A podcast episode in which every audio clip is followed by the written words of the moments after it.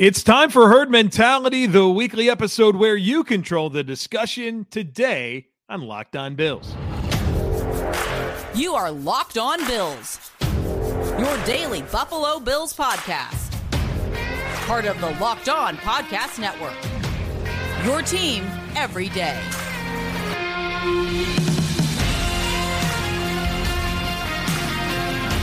What's up, Bills Mafia? It's Joe Marino, author of Go Bills and Buffalo's Run, also the co host of the Locked On NFL Scouting podcast, and I'm your host of Locked On Bills. Want to thank you for making Locked On Bills your first listen every day, and a big welcome and shout out to our everydayers. You know who you are. Those of you who never miss a single episode, I appreciate y'all being here very, very much. I'd also like to invite you to subscribe or follow for free on YouTube or wherever you listen to podcasts. We're part of the Locked On Podcast Network, your team every day. Well, folks, we've got some great herd mentality items lined up for today on the podcast. Let's get right into it. We'll start with this one from Bobby. Bobby says, with Gabe Davis being on a contract year, is it possible Buffalo franchise tags him? And if so, what kind of figure is that going to look like for him with what he has proven in the NFL so far? So, no matter what you feel about Gabriel Davis, the Bills are not in position to franchise tag him because the 2024 projected amount for a wide receiver franchise tag is $22.9 million. That's a hard, basically $23 million against your salary cap. And that's just not going to happen. Not only is that probably close to double what Gabe Davis is worth in terms of an average annual cost, but you're just not going to have a hard cap commitment of basically $23 million for Gabe Davis. And so I would dismiss any idea that Gabe Davis is a franchise tag candidate next offseason. The next one comes from Kyle. And folks, I think the next three questions come from somebody by the name of Kyle, but it's three different Kyles. So this is the Kyle section of herd mentality. Uh, this Kyle says, I saw on Twitter last week that you had some praise for Jordan Rodriguez' podcast series, The Play Callers. I just finished it and it was fantastic. I was just wondering if you had any Bill specific takeaways from the series. Great question, Kyle, and appreciate the opportunity to talk about Play Callers, which is an outstanding and I mean outstanding, just rare, incredible content from Jordan Rodriguez on the Athletic uh, Football podcast feed. And it's a series called Play Callers, which really dives into the Kyle Shanahan coaching tree, or really, I guess, the Mike Shanahan coaching tree, however you want to spin it. But it's this group of, of coaches Kyle Shanahan, Sean McVay, uh, Mike McDaniel, Brandon Staley, Matt LaFleur all these guys that were together in Washington during that like RG3 um, run when he was with Washington. And then all these guys were on staff and they've since all kind of broke out and they're now head coaches and coordinators throughout the NFL. And they're really populating the NFL. And this Shanahan tree, um, in a lot of ways, is setting the tone for modern NFL offensive football. And then you even see some of the defensive influence here with Brandon Staley and Vic Fangio kind of being uh, names brought up in this discussion throughout the podcast series. And you can listen to this and you can find yourself thinking, wow, these guys are so smart. These guys are incredible. You know, they're setting the tone, they're trendsetters. And you feel like you just have to have one of these guys if you're going to play winning football in the NFL because they are just setting trends. And I have a lot of respect for this coaching tree, and I like pretty much all of these coaches. So don't get me wrong about that. But when you ask me for the Bills' specific takeaways, I thought a lot about how much success Sean McDermott and the Buffalo Bills have had against this coaching tree. I mean, it's very lopsided in favor of Sean McDermott. Let's look at it. So, Kyle Shanahan, kind of the crown jewel of this podcast series. The Bills have only faced the 49ers once, and the Bills beat them in 2020. In fact, they clowned the 49ers 34 to 24 um, and oh, by the way, Robert Saleh was the defensive coordinator for the 49ers in that game. So 1 0 against Kyle Shanahan. Then you get to Robert Saleh as the head coach of the Jets. Sean McDermott is 3 and 1 against Robert Saleh, and the Bills have outscored the Jets in those four games 109 to 59. Of course, the one loss being that weird Zach Wilson start from last year, but three and one against Robert Saleh. Then you get to Sean McVay. The Bills, Sean McDermott is 2 and 0 against Sean McVay. Uh, the 2020 heroic comeback uh, against the Rams early in the season. And then last season, 2022, the opening game. And remember, the Rams are the defending Super Bowl champions. They hung the banner. We heard all about how Sean McVay has never lost an opener. He's got a whole year to prepare for the Bills. Well, the Bills clowned them in their own stadium to open up the NFL season. So 2 0 against Sean McVay. You get to Mike McDaniel, just one year of play, but we saw three games last year with him and the Dolphins. The Bills were 2 and 1 against uh, Mike McDaniel and the Dolphins last year. I thought the Bills um, had uh, some some more dominant uh, box scores than maybe what some of the scores of those games indicated. I know that Miami certainly played the Bills a lot tougher than they ever have in recent history, but the Bills still two and one against Mike McDaniel and the Dolphins last year. Brandon Staley, the Bills are one and zero oh against him. Uh, that one game against the Chargers, uh, coming off the bye a couple years ago, and then you know Brandon Staley, if you count him during his time as the Rams defensive coordinator, the Bills are two and zero oh against him. Vic Fangio, the Bills are two and zero against Vic Fangio. Um, 48 to 19 win in 2020 and 20 to 3 uh, in 2019. And then Matt LaFleur, we saw the one game against the Packers last year, Sunday Night Football. The Bills took care of the Packers. And so Sean McDermott's combined record against this coaching tree that was celebrated in this podcast series is 12 and 2. 12 and 2. So for as awesome as those guys seem to be, and I and they are, Sean McDermott, 12 and 2. Next one here comes from a different Kyle, and this different Kyle says, I've been watching the quarterback series on Netflix, and whenever the show turns to Cousins and Mahomes, specifically regarding their training and recovery methods, I always think of the comments you make about the questions you have regarding Josh Allen, specifically how you worry about his diet and hidden off the field training and recovery methods he has in and out of season. Josh wouldn't be who he is if he wasn't committed, but I was curious if you also watched the show and if you wondered if Josh was going to the same lengths to maximize his production and longevity as other quarterbacks. Kyle, absolutely. It's been a thought on my mind all week as I've watched the quarterback series on Netflix. As I've heard, I've said for years, like this isn't a new thing that I brought up. I've said for years that I'm concerned about Josh Allen, his diet, his training program, and his recovery program. It's been a big topic of conversation that I brought up several times on this podcast. And certainly on the heels of me saying that, and then Josh Allen going on the Bussin' with the Boys podcast and talking about his diet and recovery and training program. Uh, and then you see this from Mahomes and Cousins, and you you feel like it's not adding up here. You know, Josh Allen in his offseason process, he's basically not basically, he he said on that podcast, Bussin' with the Boys, that his primary focus is rest, golf, and he eats lots of fast food and has lots of expensive whiskey right at his house and loves to drink, right? So rest, golf, fast food, drinking. I'm not saying you can't do that stuff. Like enjoy your life. I'm not telling you what to do. And obviously Josh Allen's had a lot of success and everybody's got to find what works for them. But it doesn't it doesn't match up with the way that I would attack things and it doesn't match up with what it appears other top quarterbacks are doing. I mean, you're watching Patrick Mahomes working on his uh, the strength in his in his spine, developing thoracic mobility, making sure that he can have the same throwing power rolling to his right, to his left. He's within 3%. Most people are 20% in terms of balanced power right and left. And the only thing we get from Josh Allen is that he's playing a lot of golf, getting a lot of rest, and certainly not taking his diet seriously.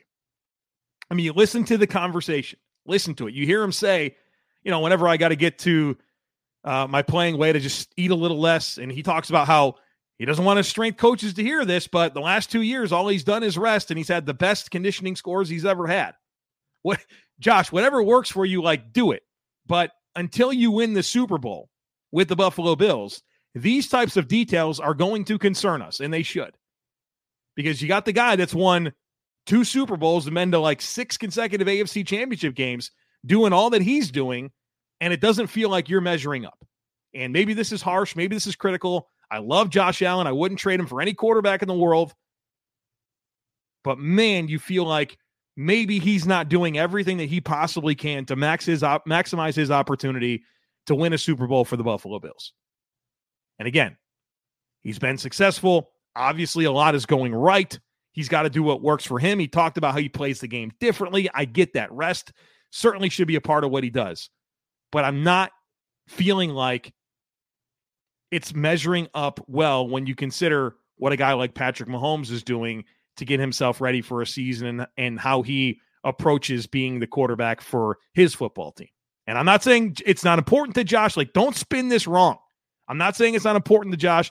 I'm not saying that he's not doing what he feels is the best thing to do. You heard him say he's never been more focused on football in his life. He said that a few months ago. But I can't help but find myself comparing the approach and feeling underwhelmed with what's going on with Josh Allen. Now, to Josh's credit, he's been the most durable quarterback in the NFL. Nobody has started more games in a row than Josh Allen, and obviously he's played at a very high level. So there's a lot to consider. But it doesn't seem like he's doing what Mahomes is doing. All right, folks, we got a bunch more to get to here, but first, Need to tell you about FanDuel. Take your first swing at betting MLB on FanDuel and get 10 times your first bet amount in bonus bets up to $200. That's right, just bet 20 bucks and you'll land $200 in bonus bets win or lose. That's $200 that you can spend betting everything from the money line to the over under to who you think is going to hit the first home run all on an app that's safe, secure, and super easy to use. Plus, when you win, you can get paid instantly. There's no better place to bet on MLB than FanDuel, America's number one sports book. So sign up today and visit fanduel.com slash locked on to get up to $200 in bonus bets. That's fanduel.com slash locked on. FanDuel, official partner of Major League Baseball. All right, folks, the next one here from a different Kyle. This Kyle says a few years ago on the podcast, you talked about the Bills uniform being close to elite aside from the stripe widening as it moves along the back of the helmet. I was curious what your top five team uniforms are, and even more curious about your bottom five. Appreciate this question, Kyle. Uh, one thing that I probably, maybe I have, I don't know. I care a lot about football aesthetics. I love uniforms, color combinations, what fields look like. I'm a big I'm a big uh, critic, I guess. I'm a big fan of football aesthetics. So my favorite uniforms my least favorite uniforms. My favorites are uh, the Bills. I think the Bills are one of the best five uniforms for sure uh, in the NFL. Also in my favorites, and this is not in any order, the Chargers, 49ers, Raiders, and Cowboys. Uh, Chargers, that color combination is incredible with how they put it together. Clean look, vibrant, just an awesome, awesome situation there. 49ers, Raiders, Cowboys, those are just very iconic, classic um, brands. They're classic logos. There's something that I feel when I see those logos and those uniforms and um, just how iconic they appear to me. And I, I lean into that. They're clean, they're iconic, and I, I'm not sure what more you can ask for out of a uniform. My least favorite, and I'll tell you what, some of these teams have really cleaned things up quite a bit uh, because the Buccaneers were a team that were easy to put on this and they've fixed it. Um, the Cardinals will see that they they were horrible and and they've upgraded their uniforms. They're better. I'm not sure they're great. We'll see. Um, but you know, there's some teams on here that have cleaned things up that have made things better. But my bottom five NFL, uniforms right now, and very clearly at the bottom is the Tennessee Titans. An absolutely atrocious uniform. Uh, weird panels throughout. You got two tone swords on the side of your uh, jersey, right there on the on like the shoulder sleeves. Um, thin numbers, just weird stripes that are widening and come to points everywhere. Just terrible. Just an absolutely terrible uniform. Uh, the commanders are, are pretty bad. Um, they're better than I thought, but I don't like gradient uh, designs on uniforms, and I don't like panels. And I think you kind of get, and their logo's bad, just a W. I mean, come on now. It's 2023. It's like we got a, a W. Boring. Uh, the Browns, they're brown and orange. I'm sorry. That there's just not much you can do with that. Brown and orange, no thanks for me. The Ravens, purple and black, it just doesn't work for me. I, you know, like I think they try. I think they're unique in some ways, but purple and black I think is just a terrible combination for an NFL uniform. And then the Rams. I mean, the Rams have weird patches throughout their uniforms. Um, their uh, their the ram horn on their helmet is segmented. I don't like that. Um, their numbers are goofy looking to me, and like it feels like there's like parts of their stitching that is like elevated from the surface. It just bugs me. I don't know. I don't think they look very good. Um, so bottom bottom five: Titans, Commanders, Browns, Ravens, and Rams. So there you have it. my my favorite and least favorite uniforms in the NFL. Michael uh, Michael has a question here, and this question is kind of a follow up to last episode of Herd Mentality, where I offered my favorite plays of the Sean McDermott era. And Michael's follow up is, how about your favorite sound bites of the Sean McDermott era? And Michael shared shared his favorite, which was um, Micah Hyde saying, "I'm not going to apologize for winning games." It's a good choice. Uh, my three, um, and it's hard to really be mindful of the entire of inventory, but these are three that stood out to me when I considered this. Uh, number one is from Sean McDermott himself after that Monday Night Football loss to the New England Patriots.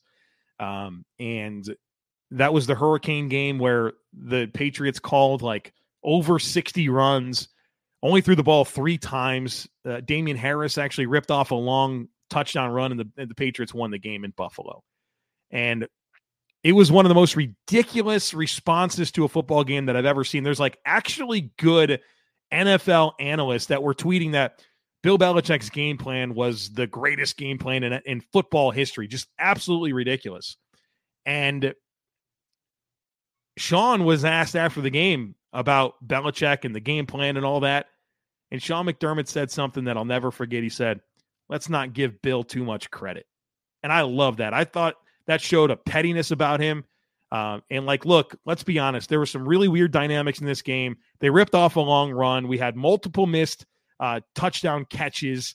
Like it was a goofy game. Let's not give Bill too much credit. And I love that that little bit of pettiness from Coach. Uh, next one is from Dion Dawkins because I had to include a Dion Dawkins quote uh, in this, and so I found one that he had on blocking Von Miller. And I, as somebody who played offensive tackle and defensive end, in high school. I know that that's not like a, a high level of football, but I can appreciate what he's saying here. So Dion on blocking Von. If I were to hit somebody, it would be a boom. When you hit Von, it's more like a boom. Like, how did that not hit like it was supposed to hit? And I can appreciate what he's saying because Von Miller is one of those guys that you feel like you probably get him squared up and you're going to strike and get your hands on him. But he's so twitchy and flexible and has that rare ability to contort his frame and reduce his surface area that you feel like you were going to make solid contact and then all of a sudden like you're whiffing and he's underneath your pads and he's running around you.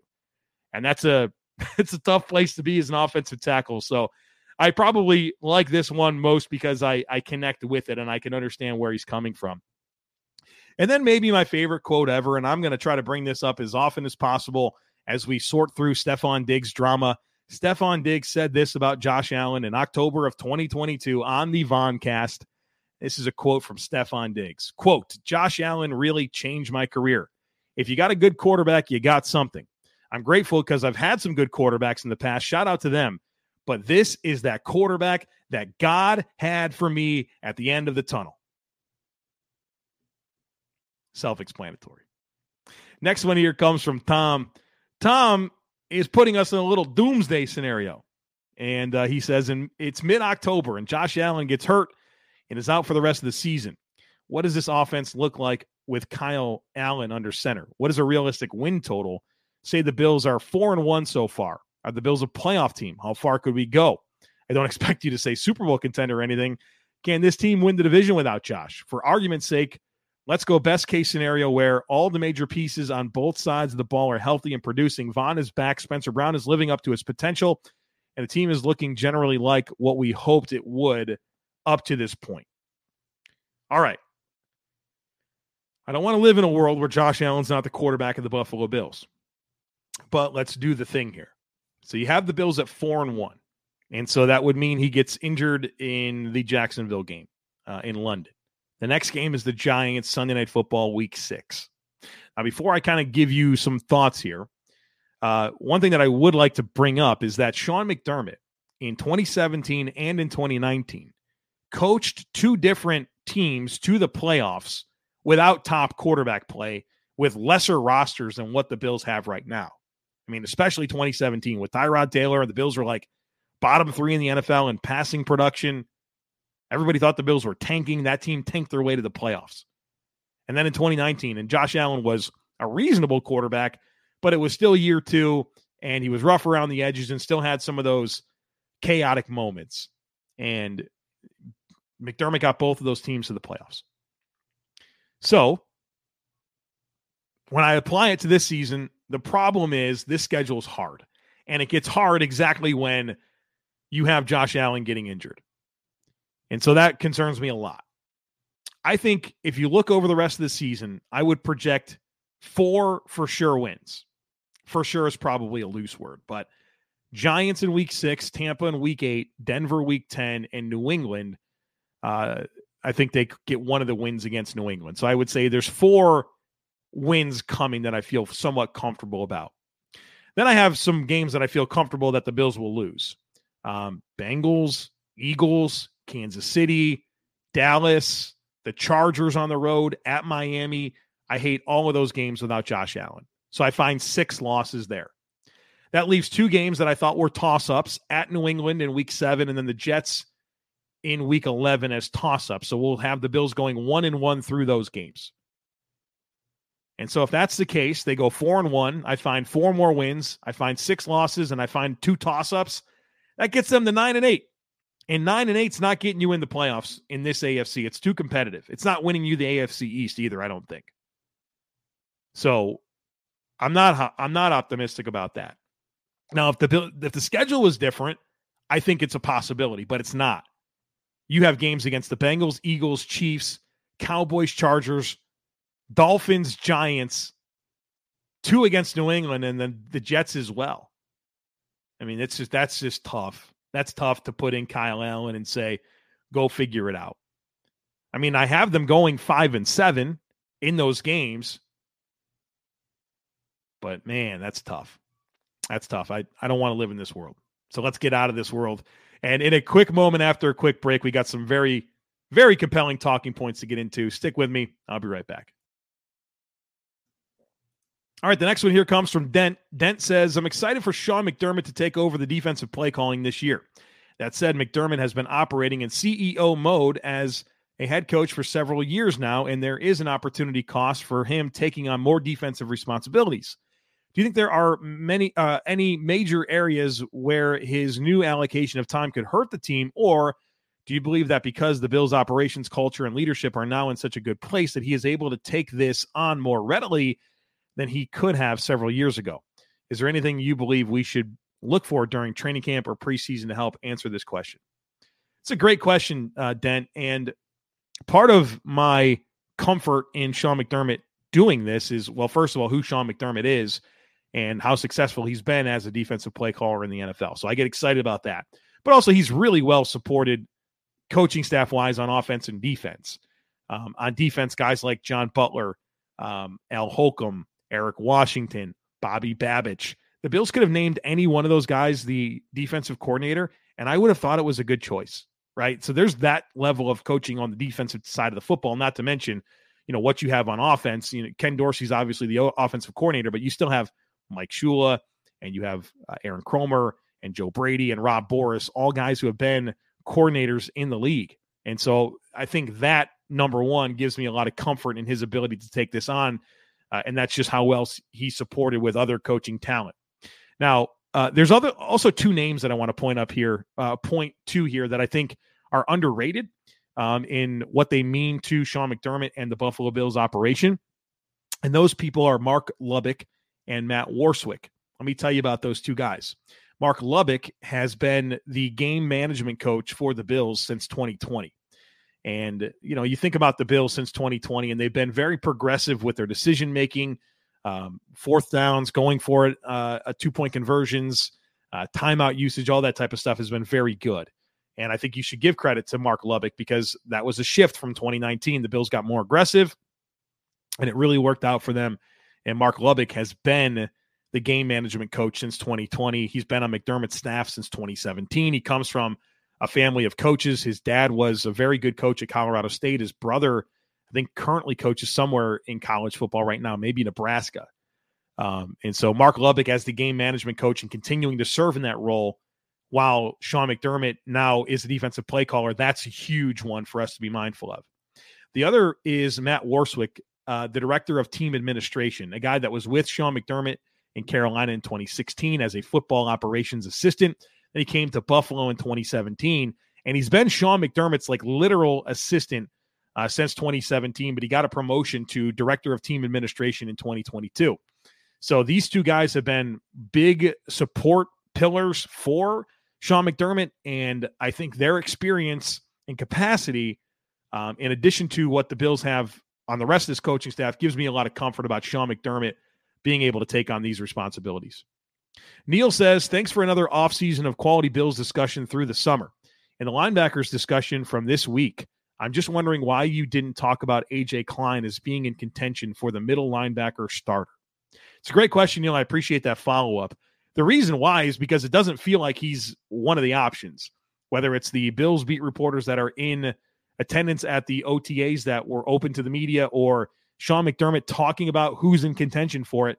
AJ Klein's not a name that that comes up, and I'm not sure if it was Brandon Beane or Sean McDermott, but somebody asked them about AJ Klein, and their the response was AJ is here to be an asset to the room, right? And that just means to be a veteran leader for the young players. If he was in line to start, I think they would have said that.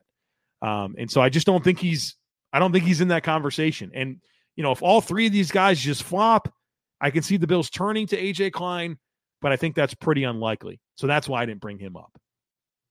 John says a more micro question I have for you is uh, regarding Justin Shorter. Some friends and I were trying to think of any player of a similar physical profile who was highly recruited coming out of high school that had better production in the pros than in college. The caveat being he was mostly healthy in his college career. We couldn't come up with any. DK Metcalf was the closest, but injuries did impact his college career. Players like Diggs, Hill, and Antonio Brown were smaller players. Can you think of an example, or should some fans bullish on Shorter temper their expectations? I just view him as a special teams guy in a reserve role at wide receiver.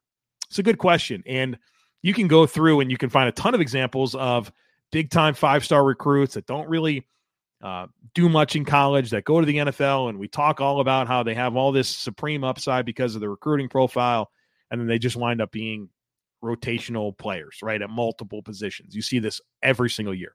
So Justin Shorter is one of those guys this year, and he happens to be a Bills draft pick, and so we find ourselves in this place of considering if Justin Shorter can suddenly become a player he never was in college.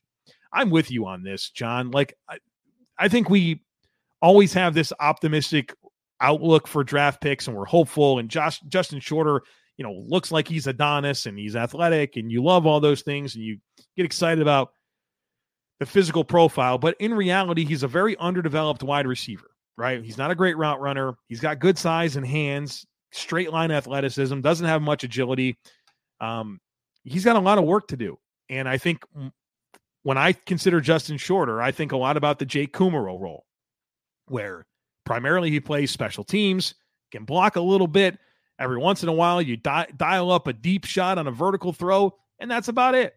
And so that's where my expectations are for Justin Shorter. If you think he's going to come to the NFL and be the next DK Metcalf, I'm not saying that you think that, John, but saying hypothetically, you know, I think that's putting yourself in a position to be disappointed. And, and I think in reality, he's likely to be a depth wide receiver that blocks, gives the team some size, and, and helps on special teams. Chris says, Can you see Diggs' career ending the same way as Larry Fitzgerald, signing a few one year deals with the Bills at the end? I think it's a possibility. We do have to keep in mind that Steph Diggs is signed through 2027 and he'll be 34 years old at the end of that. So who knows how much football Steph Diggs wants to play into his mid to late 30s if he wants to. And things are, you know, things are good in terms of his relationship with the quarterback and the team then um, I'm sure the Bills will welcome him back for as long as he wants to be around.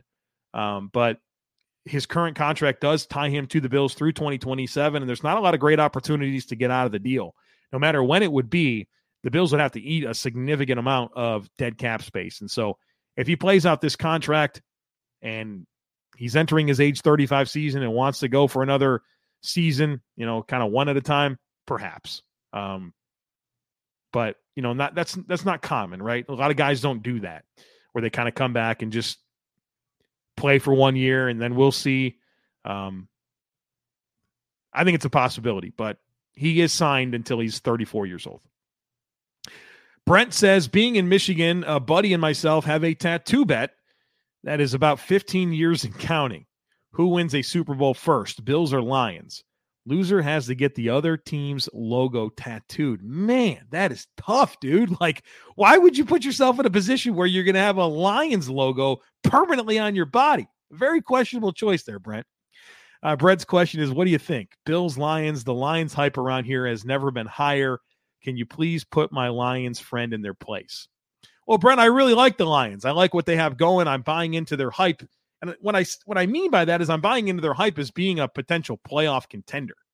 Right? I, I like a lot of the makeup of what they have. They certainly have question marks with you know their collective pass rush, their linebackers. We get to see that come together. A lot of new pieces in the secondary. Um, obviously, they love the middle of their offensive line to be healthy this year. Um, you know, we'll see. There's some young players they're counting on in some ancillary roles. Uh, new backfield situation this year. Um, so we'll see. I think that the Lions can challenge for double digit wins. They can maybe be a contender in the AFC, NFC North and, you know, compete for one of those playoff spots. But do I think the Lions are a Super Bowl contender this year? I'm not there. I'm not close to being there. I think they're going to be a good football team, but thinking that it, it would surprise me if they won the Super Bowl this year. It wouldn't surprise anybody if the Bills did. I think the Bills are much further along. And I like Jared Goff. You know, I think he's at least a, a slightly above average starter. But really, are you? I mean, he's going to have to outduel some big time quarterbacks along the way to win a Super Bowl. Um, and so I think you're safe for now. I think the Bills are far better positioned to win a Super Bowl sooner than the Lions. So I think you're okay, but I think it's also okay to look at the Lions and say, I think they're going to be a pretty good football team. All right, folks, that's it for today on the podcast. We're going to close out the week with positional conversations at corner and safety as um, training camp is literally next week, right? All the players report next week. The rookies are already there. The full team shows up next week. We're going to have a ton of news to react to. Uh, obviously, position battles and just a very, very busy news cycle, literally coming from next week through whenever the Bills 2023 season ends. So make sure that you are dialed in and subscribe to the podcast. Would love it if you took a second to rate, review, and share it. Have a great rest of your day. Go Bills. I look forward to catching up with you again tomorrow.